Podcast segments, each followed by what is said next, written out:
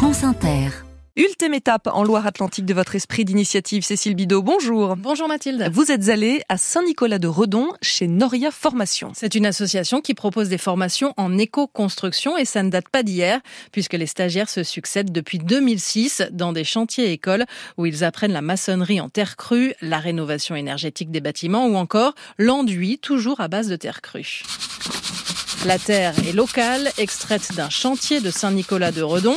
Elle est ensuite travaillée avec par exemple du sable tamisé, comme vous l'entendez ici, pour lui donner la bonne texture.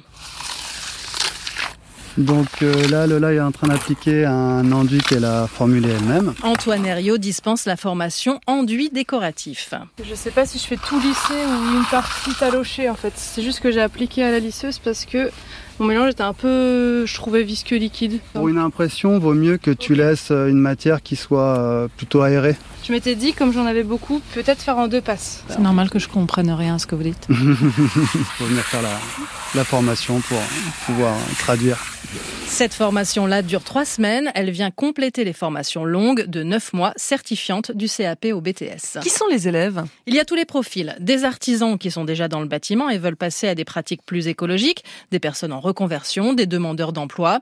Manu, 27 ans, ancien étudiant aux Beaux-Arts de Reims, et Solène, ex-architecte et jardinière. Pour moi, aujourd'hui, faire de la maçonnerie euh, avec euh, du ciment euh, et utiliser du placo, des- de la laine de verre, enfin, des matériaux issus d'une industrie euh, hyper polluante, euh, ça n'a juste euh, plus aucun sens. Il y a un patrimoine euh, bâti euh, en terre et en pierre euh, qui est là autour de nous.